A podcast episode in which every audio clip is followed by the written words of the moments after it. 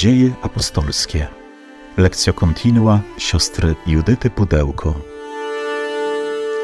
Przed nami kolejny fragment lektury dziejów apostolskich e, związany z pierwszą podróżą misyjną apostołów Pawła i Barnaby. E, już zobaczymy, że powoli, powoli ta podróż już będzie dochodziła do takiego szczytowego momentu, a w kolejnym fragmencie już nastąpi powrót z tejże pierwszej podróży, ale dziś jeszcze nastąpi bardzo, bardzo ważny, myślę, moment y, swoistej konfrontacji i y, no, takich doświadczeń bardzo mocnych w życiu apostołów, wnoszących wiele światła do ich rozumienia misji i również myślę, że naszego. Y, powierzmy ten czas Panu, prośmy, aby On nas oświecał, aby udzielał nam tej otwartości, tej dyspozycji serca na słuchanie słowa. Dziś szczególnie też będziemy o tym słyszeć i będziemy właśnie czytać na ten temat, jak bardzo ważne jest nasze uważne słuchanie. Y, przez tę prostotę, y, jak święty Paweł mówi w pierwszym liście do Koryntian, głupstwo głoszenia słowa spodobało się Bogu zbawić świat. I my również w to wierzymy i dlatego właśnie tu jesteśmy i pragniemy, aby to słowo y, docierało do różnych wymiarów naszego życia. Panie Jezu Chryste, pragniemy uwielbiać Ciebie w tajemnicy Twego zmartwychwstania, Twej obecności w Kościele, mocy Ducha Świętego, którego nieustannie nam posyłasz. Prosimy Cię, otwieraj nasze serca, nasze umysły, wskaż, co z tego słowa jest dzisiaj Twoją odpowiedzią dla życia każdego z nas. Prosimy Cię, udzielaj nam Twego Ducha Świętego. Przyjdź o Duchu Święty, przyjdź mocy Boga i słodyczy Boga. Przyjdź Ty, który jesteś poruszeniem i spokojem zarazem. Odnów nasze męstwo wypełnij naszą samotność pośród świata. Stwórz w nas zażyłość z Bogiem. Przyjdź, duchu, z przebitego boku Chrystusa na krzyżu. Przyjdź z ust zmartwychwstałego. Także kontynuujemy naszą pierwszą podróż misyjną od Antiochii Syryjskiej e, do z powrotem do Antiochii Syryjskiej, ale też wiele tych miejsc już nawiedziliśmy z apostołami y, i już był Cybr, i była Antiochia Pizydyjska, i było Ikonium, i teraz będzie kolejne miejsce, y, takie możemy powiedzieć sobie bardziej na peryferiach, y, już bardzo mocno świat pogański, gdzieś z dala od y, żydowskiego centrum, synagogi. Y, też taka kultura, możemy powiedzieć, małomiasteczkowa, czy nawet wręcz wiejska, taka po prostu lekko prowincja, więc będzie listra. Obecność apostołów w listrze, także to już będzie taki przedostatni etap tejże pierwszej podróży misyjnej, bo y, w kolejnym fragmencie będziemy już wracać z powrotem. Będzie to oczywiście podróż też intensywna, pełna różnych dokonań, działań, y, doświadczeń, ale to już będzie powrót do macierzystej wspólnoty, która apostołów wysłała, czyli do Antiochii. Ale jeszcze dziś zatrzymujemy się w bardzo ciekawym miejscu, czyli w listrze. Nie wiem, czy tutaj coś widać. Na tym wszystkim właśnie mamy tam Antiochię Pizydyjską i potem schodzimy bardziej na południe, czy nawet południowy y, wschód.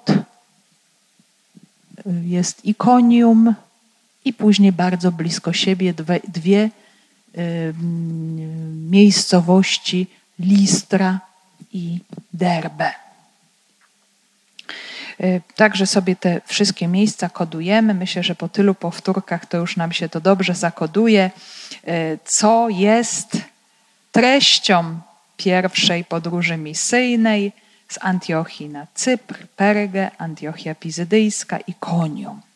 Y, I to, co możemy dostrzec za każdym razem, to głoszone słowo, w pierwszej kolejności do Żydów w synagogach. Y, są tam Żydzi i są tam Grecy bojący się Boga, czyli ci otwarci na monoteizm, y, słuchają słowa, przyjmują wiarę. Y, to wszystko jest potwierdzane znakami i cudami, i za każdym razem pojawiają się różnego rodzaju napięcia, zamieszki, prześladowania, wypędzenie apostołów. Oczywiście to nie przeszkadza wspólnocie chrześcijańskiej się rozrastać, bo ona się cały czas rozrasta i apostołowie idą dalej. O tym sobie mówiliśmy ostatnio, że różnego rodzaju prześladowania, niechęci, podział miasta nie jest w stanie zatrzymać apostołów w ich wędrówce. Y, tym razem zobaczymy, że będzie jeszcze gorzej pod każdym względem i to również wcale nie przeszkodzi. Więc kolejne miasta. Likaoni, właśnie ta mm, część się tak nazywa. Y, to już nie jest Frygia i Pamfilia, ale to już będzie Likaonia. Y, dwa miejsca, Listra i Derbe, ale najpierw będzie Listra. Z dziejów apostolskich. W Listrze mieszkał pewien człowiek o bezwładnych nogach, kaleka od urodzenia, który nigdy nie chodził Słuchał on przemówienia Pawła. Ten spojrzał na niego uważnie i widząc, że ma wiarę potrzebną do uzdrowienia, zawołał głośno: Stań prosto na nogach. A on zerwał się i zaczął chodzić. Na widok tego, co uczynił Paweł, tłumy zaczęły wołać po likaońsku: Bogowie przybrali postać ludzi i stąpili do nas. Barnabę nazwali Zeusem, a Pawła Hermesem, gdyż głównie on przemawiał. A kapłan Zeusa, którego świątynia była przed miastem, przywiódł przed bramę woły oraz przyniósł wieńce i chciał razem z tłumem złożyć ofiarę. Słysząc to apostołowie Barnaba i Paweł rozdarli szaty i rzucili się w tłum krzycząc: Ludzie, co wy robicie? My także jesteśmy ludźmi, podobnie jak wy podlegamy cierpieniom. Głosimy wam Ewangelię, abyście odwrócili się od tych marności do Boga żywego, który stworzył niebo i ziemię i morze i wszystko, co w nich się znajduje. Pozwolił on w dawnych czasach, aby każdy naród chodził własnymi drogami, ale nie przestawał dawać o sobie świadectwa, czyniąc dobrze. Syłał wam deszcz z nieba i urodzajne lata, karmił was i radością napełniał wasze serca. Tymi słowami ledwie powstrzymali tłumy od złożenia im ofiary. Tymczasem nadeszli Żydzi z Antiochii i z Ikonium. Podburzyli tłum, ukamienowali Pawła i wyflegli go za miasto, sądząc, że nie żyje. Kiedy go jednak otoczyli uczniowie, podniósł się i wszedł do miasta, a następnego dnia udał się razem z Barnabą do Derbe. W Listrze mieszkał pewien człowiek o bezwładnych nogach, kaleka od urodzenia, który nigdy nie chodził. Więc już pamiętamy z poprzedniego kontekstu, że y, wobec gruźb, które się pojawiły, groźby kamienowania, Paweł z Barnabą uciekli z Ikonium do miast Likaoni. I są wymienione właśnie te Listra i Derbe. I, I Łukasz wzmiankuje, że oni właśnie tam głoszą Ewangelię. I co to jest za miejsce Listra? Miasto, które leży 36 kilometrów na południowy zachód od Ikonium w Likaoni, mające też no, takie dawne korzenie prehistoryczne, zamieszkiwane, chociaż nie przeprowadzano tam jakichś dogłębnych badań archeologicznych. Natomiast w szóstym roku przed Chrystusem miasto to zostało kolonią rzymską, czyli osiedlali się tam również Rzymianie, zwłaszcza emerytowani żołnierze y, legionów. Także było to takie miejsce również strategiczne, ochrona przed dzikimi plemionami górskimi y, i miejsce też zróżnicowane. Mieszkali tam Rzymianie, Grecy, Likaończycy, y, czyli ludność taka bardzo pierwotna etnicznie, oczywiście częściowo schelenizowana, ale jednak, tak jak to słyszeliśmy, mająca swój dialekt, w obrębie Greki, bo oni wołali polika, onisku, czyli, czy, czyli mieli swoje brzmienie języka greckiego i też pewnie swoje zwyczaje, które były czy wierzenia w pewnym sensie dostosowane do standardów greckich oraz nieliczni Żydzi. Ale o tych Żydach tutaj w ogóle no, tak za bardzo nie ma mowy o żydowskich mieszkańcach Listry, nie ma nawet mowy też o żadnej synagodze. Więc te czasy właśnie rzymskie był to taki czas świetności tego miasta i to się wyrażało chociażby w pewnych przywilejach, nadawaniu rzymskiego obywatelstwa, łączeniu właśnie tej kultury lokalnej y, i wpływami rzymskimi. Także to, to było też takie miasto szczególne. Nie wszystkie miasta greckie miały tego rodzaju y, przywileje. Także y, czczono bóstwa greckie i rzymskie, o czym też świadczy obecność świątyni Zeusa greckiego, czyli też rzymskiego Jowisza. I nie ma tutaj mowy nic o głoszeniu w synagodze, jak sobie powiedzieliśmy. Być może jest to jakiś rynek, jakieś miejsce zgromadzeń, gdzie są ludzie i gdzie po prostu Paweł zaczyna spontanicznie nauczać.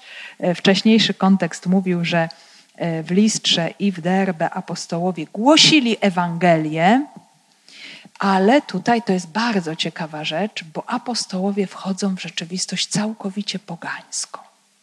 Jest zupełnie inaczej iść do ludzi, którzy już, no właśnie, wierzą, w Boga jedynego, niewidzialnego, y, czy, czy, czy, mają też świadomość Bożego planu, historii zbawienia y, związanej z Izraelem, z przymierzem, z obietnicami mesjańskimi. No to, to, to już czyni jakieś takie przedpole E, I, I, już Paweł mówi, po prostu wie o czym mówić, i ten karygmat następuje bardzo szybko i, i przez wielu jest wyłapywany, jak zauważyliśmy nawet częściej przez tych bojących się Boga Greków, sympatyzujących z monoteizmem nawet niż przez wielu Żydów, no ale jednak jest to jakieś środowisko bliskie. Natomiast tutaj mamy do czynienia z ludźmi, którzy są politeistami, którzy wierzą w wielu różnych bóstw, którzy nie mają pojęcia o monoteizmie. I zanim jeszcze się w ogóle cokolwiek wydarzy, to jest też ciekawe, nie ma żadnej wzmianki, chociaż no, pewnie byśmy chcieli się dowiedzieć, co dokładnie Paweł do nich głosił. My dopiero w odzewie na tę sytuację usłyszymy, od czego on zaczyna to głoszenie na nowo, ale no, w jakiś sposób musiał się do nich zwrócić, skoro oni go słuchali. Nie wiemy, nie mamy tutaj żadnego przekazu. Natomiast e, autor święty Łukasz koncentruje się na jednym słuchaczu, na człowieku, który jest kaleką. I jest opisany za pomocą trzech Mm, takich określeń. Po pierwsze, że jest, ma nogi bezwładne, po drugie, że jest kaleką, czyli dosłownie choromym od urodzenia i że nigdy nie chodził. I ta sytuacja bardzo mocno może nam przypomnieć y, to, o czym czytaliśmy sobie w trzecim rozdziale dziejów apostolskich, a mianowicie o człowieku, który siedział sobie przy bramie pięknej świątyni jerozolimskiej i y, żebrał. I kiedy Piotr z Janem wchodzili y, na wieczorną ofiarę, około godziny 15, jak pamiętamy, to też taka szczególna godzina śmierci Jezusa. Y, właśnie to spotkanie, wtedy tamten człowiek prosi na jałmużnę, Piotr z Janem mówią, nie, y, srebra i złota nie mam, ale to, co mam, daję ci w imię Jezusa Chrystusa, wstań i chodź i podnosi go za rękę i sprawia, że człowiek zaczyna chodzić i jeszcze otrzymuje wiarę. Ten człowiek zaczyna wielbić Boga, skakać, w końcu może wejść do świątyni, czego nie mógł nigdy uczynić, i z racji na to, że nie chodził, i z racji tego, że ludzie ułomni nie mogli wejść do świątyni, uczestniczyć w kulcie. Więc jak pamiętamy, to życie się zmienia i całe to wydarzenie wprowadza wielkie poruszenie e, właśnie w świątyni, poza nią, w całej Jerozolimie i jest początkiem zarówno wielkiego wzrostu wspólnoty chrześcijańskiej, jak i pewnych trudności i prześladowań wobec apostołów. Ale tutaj mamy zupełnie inny kontekst życiowy. To jest poganin, politeista. Nie wiemy, czy on ma w ogóle jakiekolwiek pojęcie o wierze, y, ale y, no i też nic nie mówi, o nic nie prosi, nie prosi o żadną jałmużnę, ani on o nic Pawła nie pyta, ani Paweł nie pyta również jego o nic. I tutaj jest jedna rzecz, którą autor dziejów apostolskich nam bardzo mocno podkreśla. Słuchał przemówienia Pawła, słowa właśnie Pawła mówiącego. To jest niesamowicie ważna rzecz właśnie w tym procesie y, spotkania ze Słowem Bożym. To jest właśnie to uważne słuchanie. Y, I też no, wiemy, że, że Paweł głosił Ewangelię, być może ogłaszał przyjście Zbawiciela, który y, uwalnia od grzechu, uwalnia od zła. Y, no skoro głosił dobrą nowinę, to dom, tą dobrą nowiną y, jest Jezus Chrystus i, i, i, Paweł odmieniał Chrystusa przez wszystkie przypadki i wszystko sprowadzał praktycznie do Niego, więc zapewne też o tym mówił, też nie wiemy w jaki sposób. I to uważne słuchanie tego człowieka jakoś zwróciło Pawłową uwagę. Zaczął mu się przyglądać, spojrzał na niego uważnie.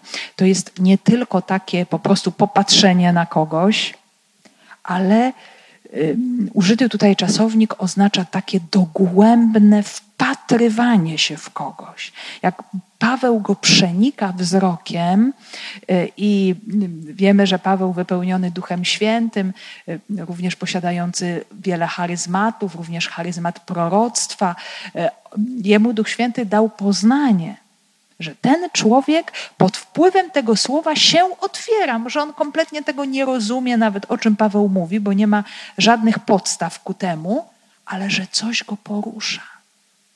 Właśnie w tym głoszonym słowie i zobaczył, miał to duchowe poznanie, że ten człowiek ma już pewną wewnętrzną dyspozycję do wiary. Y, taką dyspozycję, która gwarantuje podwójne uzdrowienie: uzdrowienie ciała i uzdrowienie ducha. I no, to jakoś zagrało w Pawle bardzo, bardzo szybko, więc to spotkanie w listrze, ono się początkowo dokonuje właśnie na tej przestrzeni właśnie słowa pomiędzy Pawłem i tym człowiekiem chromym, pomiędzy spojrzeniem Pawła i spojrzeniem tego człowieka. No i, i Paweł wzywa go do powstania. Nie robi nic więcej. Piotr, jak pamiętamy, y, przy y, spotkaniu z Chromem w świątyni, wyciągnął rękę i go podniósł. Tutaj nawet nie ma tego gestu. Jest tylko słowo Pawła. Zawołał głośno, tak że wszyscy mogli to usłyszeć: Stań prosto na nogach. Nie? Człowiek, który na tych nogach nigdy nie stał, zrywa się i zaczyna chodzić. To jest właśnie, moi kochani, ten niesamowity fenomen poznania w Duchu Świętym, który Bóg udziela wielu ludziom, niektórym ludziom, którzy odkrywają i poznają. Jest to, jest to niesamowity dar, niesamowita moc, że właśnie w tym momencie Bóg chce daną osobę uzdrowić i też, że no, ta osoba jest na to gotowa. Otwiera się na tę łaskę, y, że ma tę dyspozycję wiary. I, I, to jest takie też niezwykłe, cudowne i myślę, że dla nas ważne, że to się dokonuje, tym pierwszym oznakiem jest właśnie to słuchanie. To jest, to jest niesamowicie ważne. Przecież pomyślmy, ten człowiek, możemy zadać pytanie, co go tak zaciekawiło w, w, w tym, co Paweł mówił? Co było takiego szczególnego? No, był człowiekiem cierpiącym w potrzebie, był kaleką, był nieszczęśliwym, nie znamy bliżej jego historii. To, to nie był Żyd, ten z tego ludu, y, dla którego tym pierwszym przykazaniem było słuchaj Izraelu. Mm, owszem, Grecy byli bardzo otwarci na różnego rodzaju mądrości, filozofię, naukę, wiedzę, różnego rodzaju ciekawostki, ale to był człowiek cierpiący, to był człowiek właśnie złamany też w jakiś sposób swoim życiem. I właśnie w nim Paweł odkrywa taką dyspozycję serca, y, żeby się dokonało to, co się y, dokonało. No i oczywiście pojawia się reakcja ludzi. Gdyby to było środowisko żydowskie, świątynia jerozolimska, czy przynajmniej właśnie jakaś diaspora żydowska, zobaczmy w tej pierwszej podróży, y, no, niezwykłe jest to, że nie ma opisu właśnie takiego spektakularnego cudu w samym środowisku żydowskim. Y, pamiętamy, y, że pojawił się wyjątkowy znak na Cyprze, przy okazji y, właśnie maga żydowskiego, Bar Jezusa i prokonsula, kiedy, kiedy mag przestał, y, no właśnie stał się niewidomy, to był taki bardzo wyraźny znak jego y, duchowej ciemności, ale to było środowisko pogańskie. Sergiusz Paweł był poganinem. Potem, kiedy Paweł głosi w synagodze, owszem, tam są wzmianki o pewnych znakach, które się pojawiają, ale nic nie jest opowiedziane tak dogłębnie, tak bardzo wyraziście. I tutaj mamy kolejny znak, który się pojawia również w środowisku czysto, czysto pogańskim. Więc no, gdyby to było w środowisku żydowskim, może byłoby jakieś odniesienie właśnie do Boga jedynego, do Jego mocy, do proroka. Y, wielki prorok powstał między nami i Bóg nawiedził lud swój. Kiedy Jezus czynił właśnie tego rodzaju znaki, wśród ludu się pojawiały tego rodzaju stwierdzenia. A tutaj ci ludzie, w jaki sposób oni mogą sobie to wytłumaczyć? Zobaczmy, każdy tłumaczy według swojego rozumienia, które ma. I nie jest początkowo w stanie wyjść poza to zrozumienie. Czyli to też nam bardzo wyraźnie, moi drodzy, pokazuje, że my mamy pewną swoistą percepcję różnych rzeczy, różnych wydarzeń, Y, zwyczajnych, mniej zwyczajnych, może czasami cudownych, zadziwiających, które się dokonują w naszym życiu. I teraz nasza sytuacja duchowa będzie nam dawała zrozumienie tych wydarzeń. Jeżeli ja żyję w jedności z Bogiem i słucham Go i idę za Nim, to wtedy On będzie oświecał, dawał światło na te różne wydarzenia, które się dzieją. Jeżeli nie, to będę je tłumaczyć na różne inne sposoby. Tak jak właśnie ci ludzie, oni tłumaczą, co się stało właśnie w taki sposób pogański. Nie? Więc tłumy zaczynały na widok tego, co uczynił Paweł, tłumy zaczęły wołać po likaońsku. Bogowie przybrali postać ludzi i stąpili do nas. Barnabę nazwali Zeusem, a Pawła Hermesem, gdyż głównie on przemawiał. Czyli stało się coś niemożliwego z ludzkiego punktu widzenia, czyli to, to nie może być dzieło ludzkie, bo to jest właśnie człowiek kaleki, od urodzenia, nigdy nie chodził, to nie jest jakaś choroba, która się pojawiła w pewnym momencie i która mogła być uzdrowiona. My też doskonale wiemy, że Grecy posiadali bardzo rozwiniętą sztukę medycyny, Hipokrates, e, inni Y, to byli ludzie wykształceni, y, były miejsca, gdzie się leczono. No, a tutaj mamy właśnie taką chorobę od urodzenia, więc dla nich było to, rzecz, było to rzeczą niemożliwą.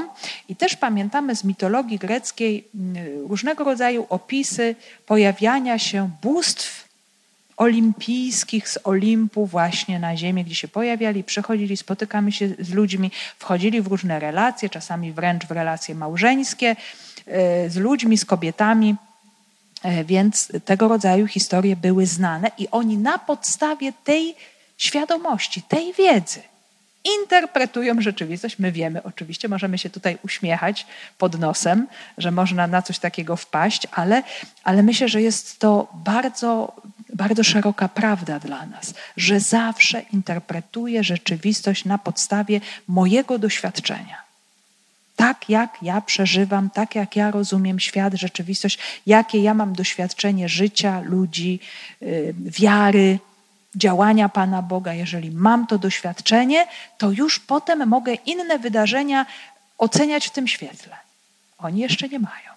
Oni jeszcze nic nie wiedzą o Bogu jedynym. Więc oceniają to wszystko z punktu widzenia właśnie bóstw y, greckich. I sobie już tutaj nawet dopasowali y, tych dwóch mężczyzn do dwóch y, bóstw greckich.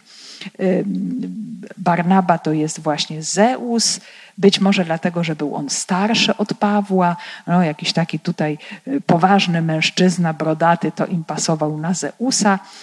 No a, a Paweł, dlaczego Hermes? Bo Hermes to, było, to był taki Bóg poseł, posyłany, wyjaśniający, chociażby cały termin hermeneutyka, E, czyli reguły objaśniania tekstów, pochodzi nam od imienia Hermesa, tego, który właśnie objaśniał wolę bogów ludziom. Był takim posłańcem. I tutaj Paweł, który głównie przemawiał, on prowadził dyskurs, dosłownie prowadził to słowo, e, przekazywał, opowiadał, głosił. On właśnie pasował do Hermesa, a Barnaba pasował do Zeusa.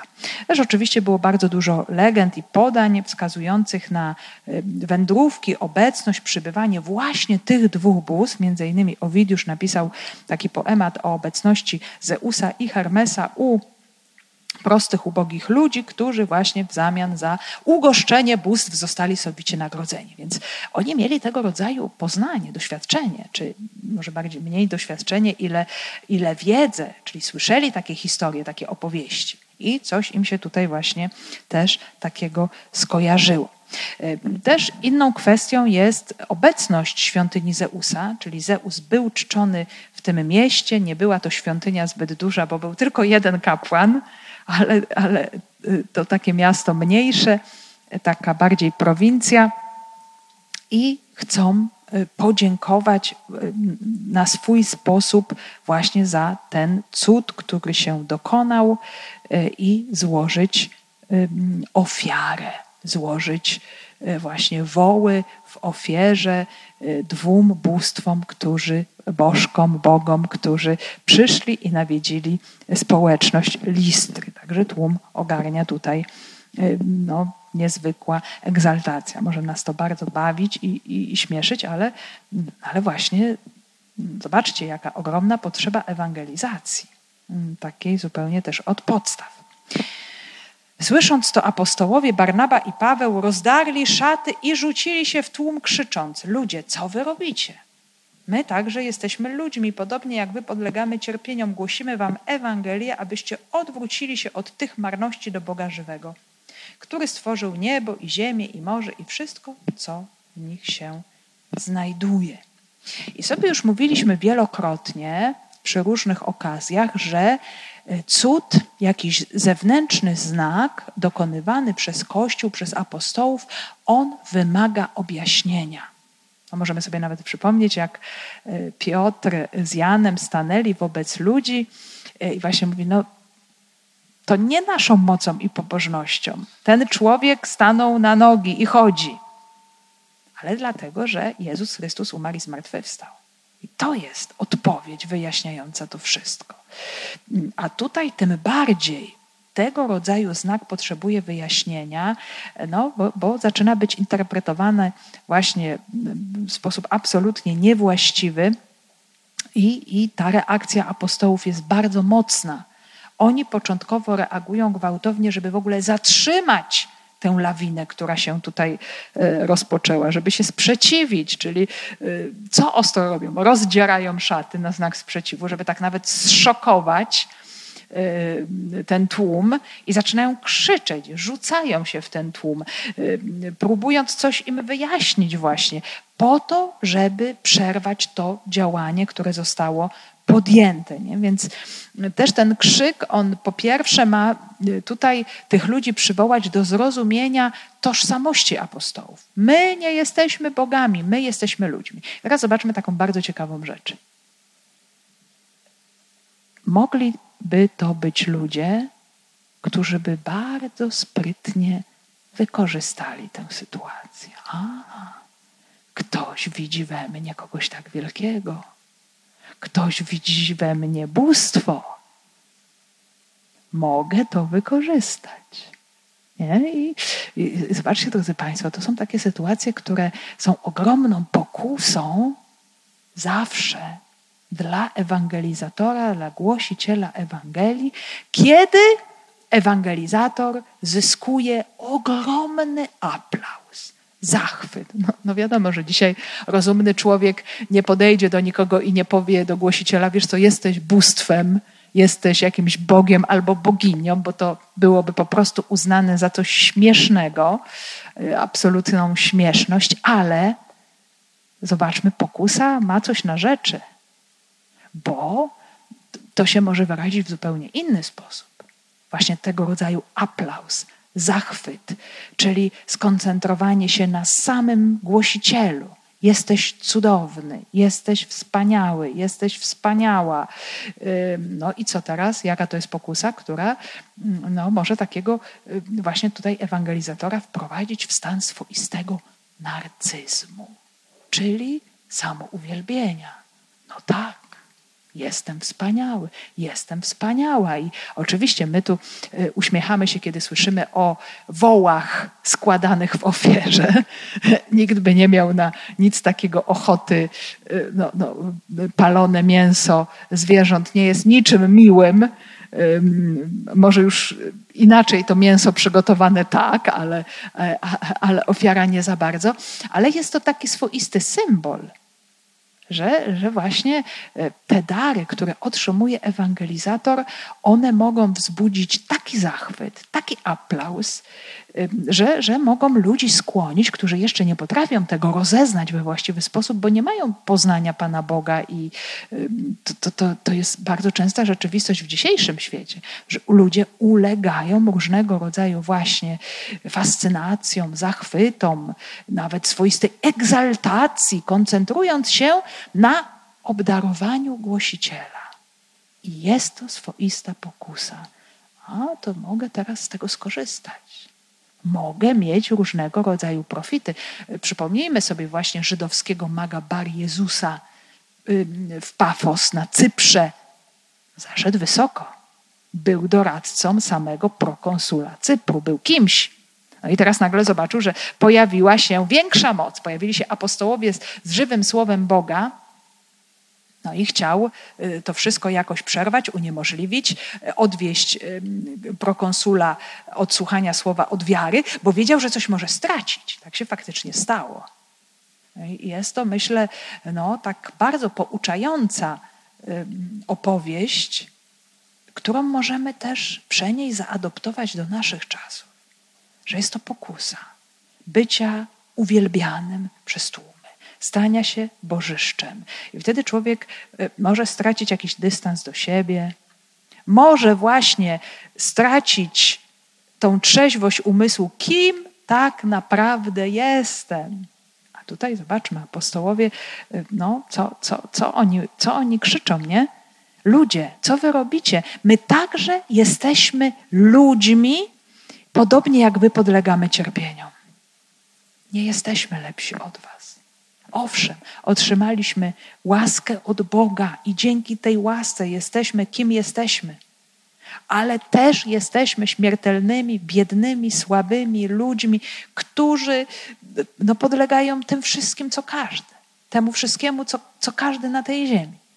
Jest to niesamowicie, myślę, ważne y, w życiu głosiciela, ewangelizatora ta świadomość, żeby nie dać się ponieść tej fali egzaltacji, zachwytu, narcyzmu, bo to zazwyczaj bardzo źle się kończy. Dla ewangelizatora, no i potem również i dla tych, którzy mu bardzo mocno i bezwarunkowo uwierzyli.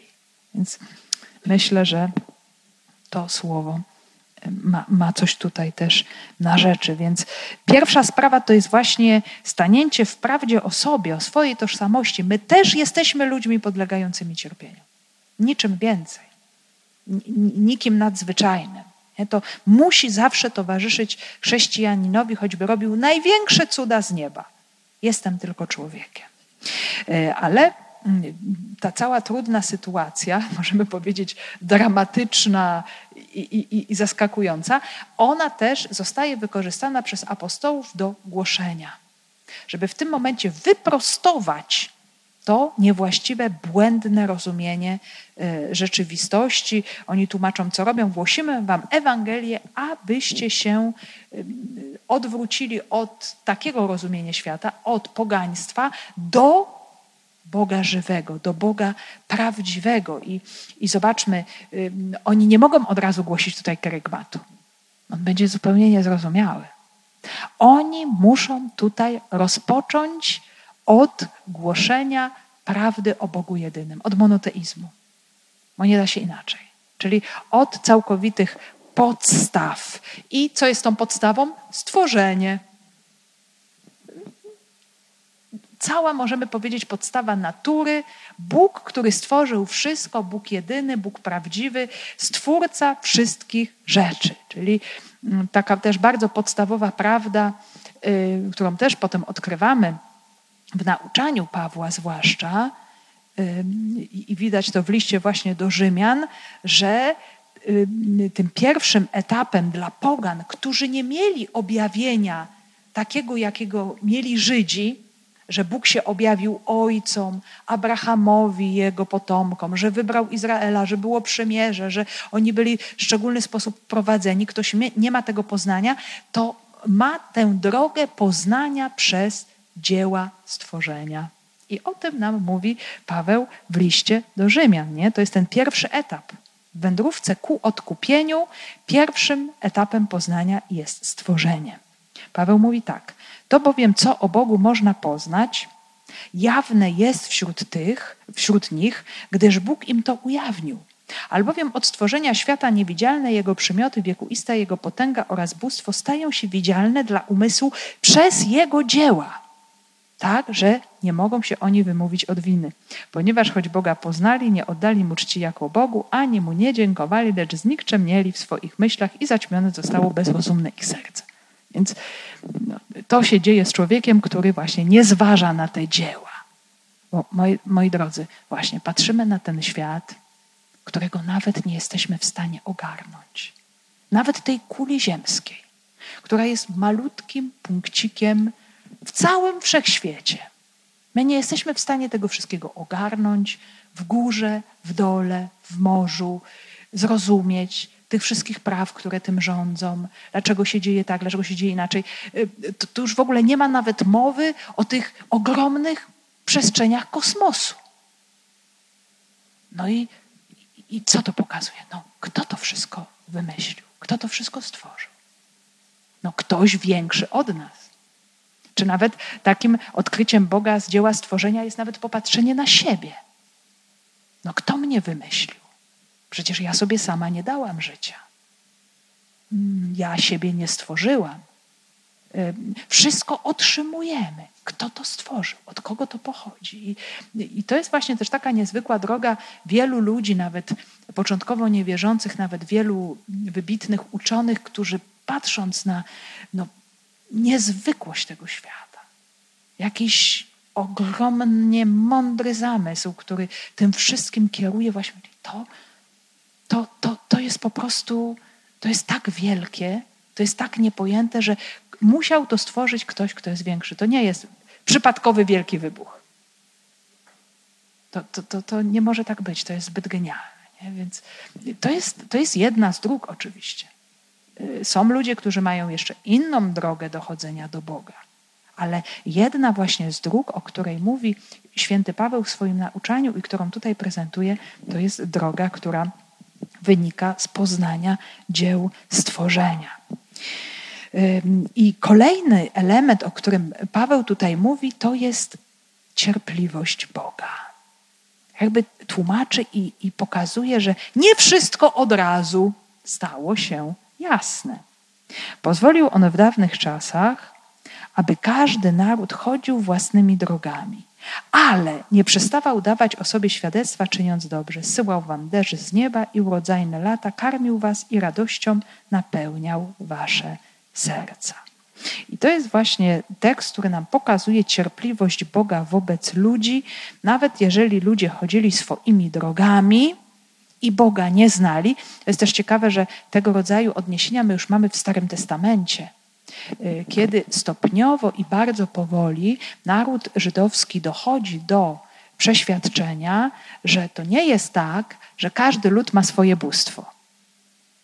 A po prostu Bóg Izraela jest największy. Nie, nie, nie, to nie jest tak. Bóg Izraela jest Panem wszystkich. bez względu na to, czy oni go znają, czy oni go nie znają. Bo y, to jest Bóg tak wielki, że nie potrzebuje, Bóg prawdziwie nie potrzebuje czcicieli, żeby istnieć. E, w starożytnej mentalności ludów Bliskiego Wschodu e, panowało takie przeświadczenie, że dane bóstwo istnieje, kiedy ma czcicieli. Jakby oni są potwierdzeniem jego istnienia. Natomiast Izrael stopniowo w tej swojej drodze objawienia doszedł właśnie do tej świadomości i, i to znajdujemy chociażby w księdze Izajasza, kiedy jest mowa o, o tym, że Bóg się posługuje kim chce. Posługuje się pogańskim królem Cyrusem, żeby przeprowadzić swoją wolę. Nawet jeżeli ten król Boga nie zna, nie szkodzi. On i tak wypełnia swoje dzieło, dokonuje tego, co chce, posługuje się kim chce i jest, jest y, jedynym Bogiem również tych, którzy go nie znają. Y, I, I troszczy się również i o tych ludzi, którzy go nie znają. Syła im dobre rzeczy i deszcz, i urodzaje, i plony, i radość. To jest, możemy powiedzieć, też taka zachęta do wdzięczności. Do odkrycia tego, że ktoś mi tych dzieł udzielał, nawet jeżeli ja go do tej pory też nie znałem. Ale też musimy zauważyć taką bardzo ciekawą sprawę, że Paweł mówi w dawnych czasach. Jakby chciał powiedzieć, ale teraz rzecz się zmieniła, ponieważ Bóg dał nam pełnię objawienia w swoim Synu Jezusie Chrystusie. I już teraz nie można powiedzieć, hmm, no już nie wiem, nie poznałem, nie rozumiem, bo y, uczniowie Jezusa są posłani na cały świat. I są zaproszeni do tego, żeby każdemu zanieść prawdę o Chrystusie, Ewangelię. Nie? To, co wcześniej było w jakiś sposób zarezerwowane, y, czy, czy było przedmiotem objawienia dla narodu żydowskiego, dla Izraela, to się staje właśnie dostępne dla każdego. Jakby w dawnych czasach było tak, ale teraz wszystko się zmienia, ponieważ przyszedł Chrystus. I, y, I od tych dawnych czasów przechodzi się do zaproszenia, do przyjęcia daru nowego, prawdziwego życia. Tymi słowami ledwie powstrzymali tłumy od złożenia im ofiary. Tymczasem nadeszli Żydzi z Antiochii i z Ikonium. Podburzyli tłum, ukamienowali Pawła i wywlekli go za miasto, sądząc, że nie żyje. Także w jakiś sposób apostołom udało się powstrzymać egzaltację tłumu, żeby no, nie zachowywali się w sposób pozbawiony rozsądku. Ale zobaczmy, co się dzieje. To jest naprawdę bardzo mocny obraz. Sytuacja prawie w jednej chwili zmienia się diametralnie. Bo oto w tejże mm, mieścinie, w Listrze, nie wiemy, czy było to przypadkowe, czy było to celowe.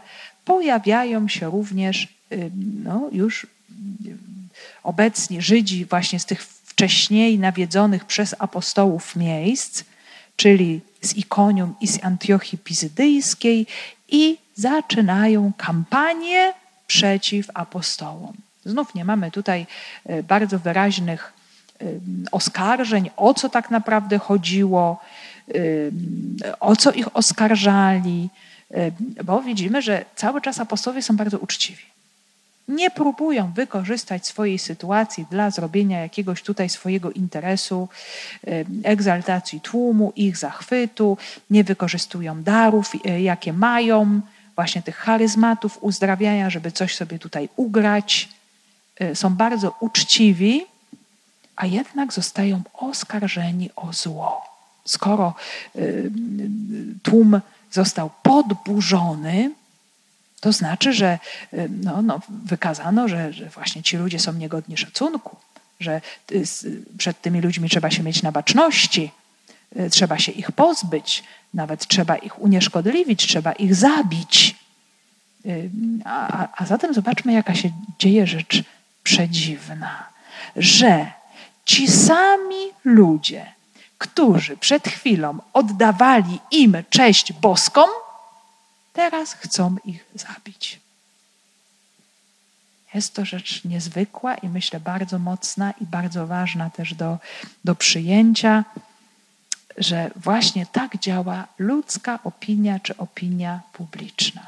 Dziś ci powie: Jesteś Bogiem, jesteś wielki, jesteś wspaniały, jesteś cudowny, uwielbiam cię, a jutro ci powie: Jesteś do niczego. Nie masz prawa istnieć, nie masz prawa żyć, czynisz zło, to jest właśnie coś bardzo, bardzo charakterystycznego dla zmiennej opinii ludzi. I tutaj oczywiście my możemy się odnieść bardzo wyraźnie do tego, co się wydarzyło y, z Jezusem Chrystusem, bo pamiętamy te cudowne okrzyki Hosanna, tak? Król, który przybywa w imię Pańskie, y, błogosławiony, syn Dawida, a za chwilę na krzyż z nim. To, to jest właśnie ten bardzo bliski paradygmat. Tam troszeczkę dni upłynęło w Jerozolimie, zanim to się wydarzyło. Tu wydaje się, że to jest, że to jest no, wydarzenie natychmiastowe, ale pokazuje nam bardzo ważną dynamikę w życiu Kościoła i w życiu apostoła. Że apostoł i Kościół nie może być Y, uzależniony od opinii publicznej, od opinii ludzi, bo to jest, no zobaczmy, bezpodstawne i w pierwszym przypadku jest bezpodstawne, bo oni żadnymi bogami nie byli, to była kompletna bzdura. I w drugim przypadku to było też bezpodstawne i nieprawdziwe, bo to nie byli jacyś ludzie, których, którzy czynią jakieś zło, zagrażają komukolwiek i należy się ich pozbyć. I jest to słowo, zobaczmy, że ono nas uczy niesamowicie takiego trzeźwego, ewangelicznie zdrowego rozsądku. Jeżeli w naszym życiu chrześcijańskim będziemy się opierać na opinii ludzkiej, co sobie ktoś o nas pomyśli, kto sobie coś powie, to możemy dokładnie doświadczyć tych dwóch sytuacji. Że dziś ktoś nas może do południa uwielbiać, a po południu chcieć zabić. I tak to funkcjonuje. Zobaczmy, mamy y, wielkie autorytety, wielkich świętych chociażby. Jest tyle samo wielbicieli, co i tych, którzy ich nienawidzą. Jakby wbrew faktom. Bardzo często. Że zupełnie e, w takich ocenach albo się nie zwraca uwagi na fakty, albo się je niewłaściwie interpretuje. Nie? Przez pryzmat właśnie czegoś. Jest to bardzo mocna lekcja, bardzo mocna przestroga, zapraszająca do wolności chrześcijanina wobec opinii ludzi. My oczywiście jesteśmy bardzo e, z tą opinią związani. Od małego, od dziecka jesteśmy oceniani z każdej strony, pod każdym względem ale tak jak sobie mówiliśmy wcześniej, apostołowie głosili z wolnością, ze swobodą. Ten duch tej, tej mowy wolnej, parezja, czyli mowy wolnych obywateli, wolnych ludzi, którzy mówią prawdę bez względu na konsekwencje. Bo głoszą nie z siebie, tylko Jezusa Chrystusa.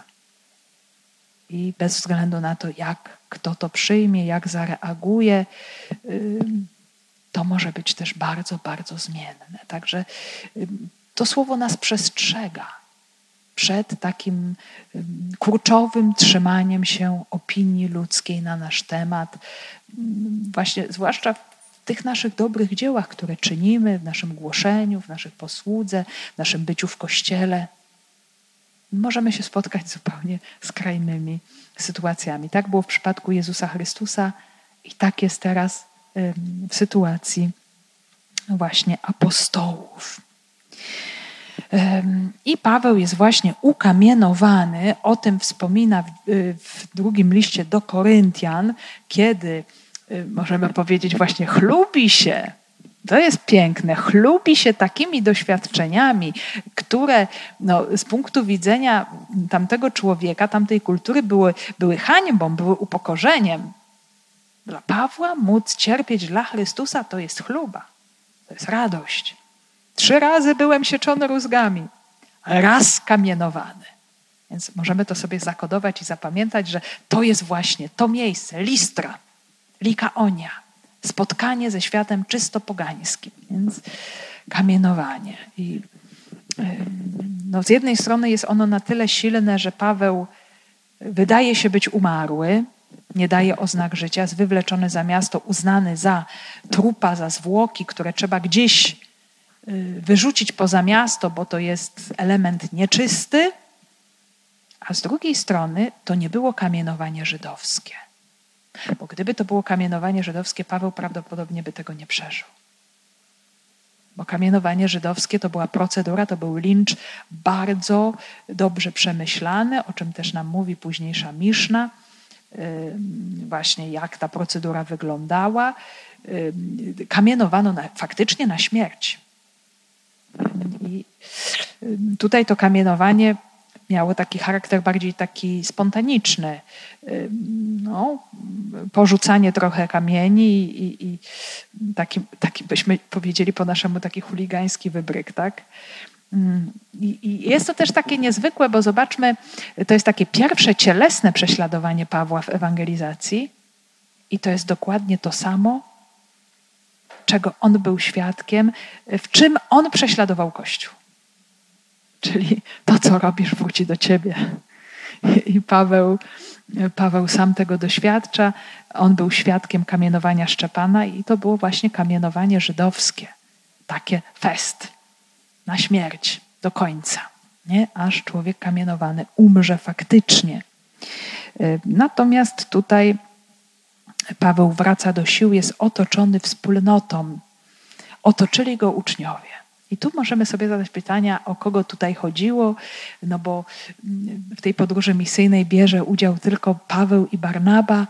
Czy byli to uczniowie z innych tych okolicznych miast ewangelizowanych, z Antiochii, z Ikonium?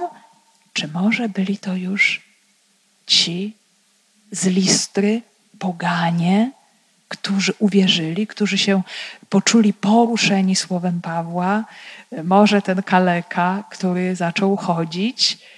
No, rodzi to jakąś nadzieję, że to głoszenie i to cierpienie już wydało owoc. Że Paweł właśnie w tej całej sytuacji doświadcza obecności wspólnoty, a wiemy, że Pan jest obecny w, w kościele, we wspólnocie, pośród braćmi i siostrami. Tam działa, tam się objawia. I to Pawłowi zwraca siły.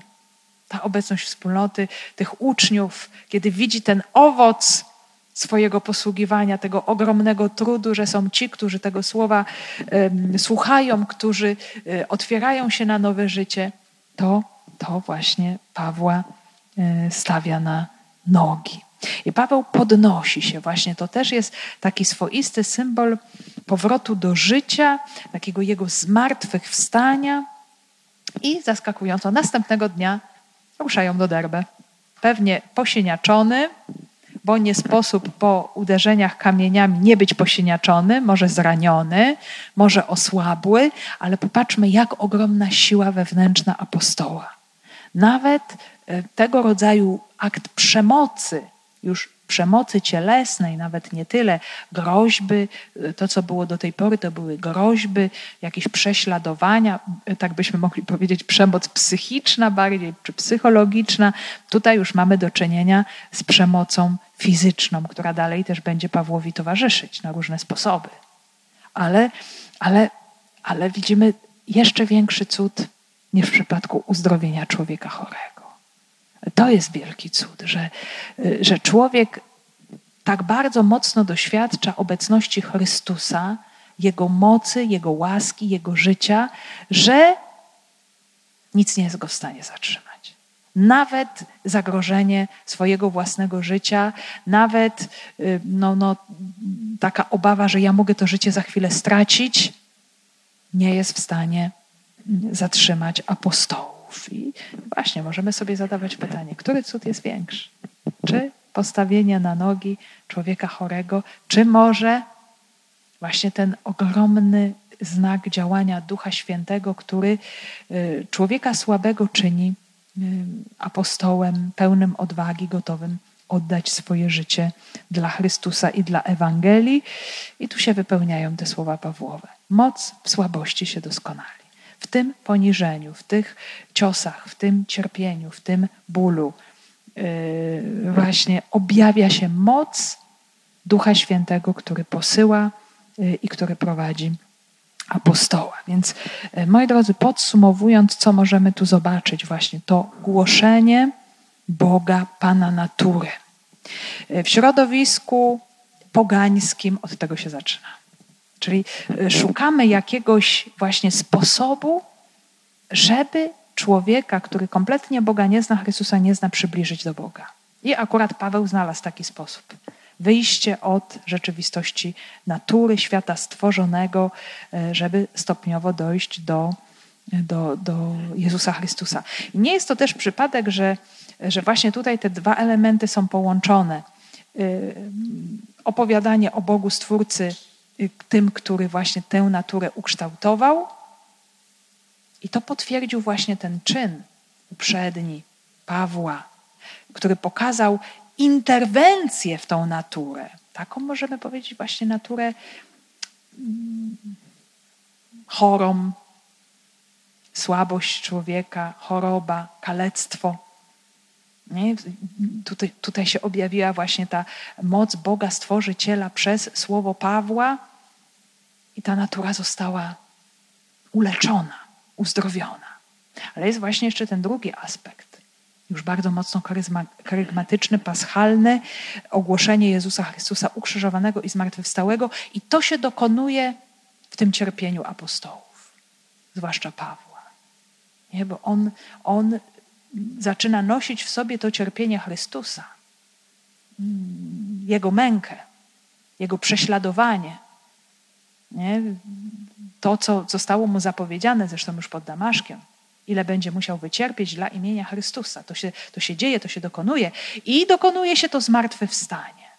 Czyli mm, poganom jest ogłoszony Bóg jedyny i, i, Jego moc obecna w naturze, a w samym apostole objawia się męka i zmartwychwstanie Jezusa Chrystusa.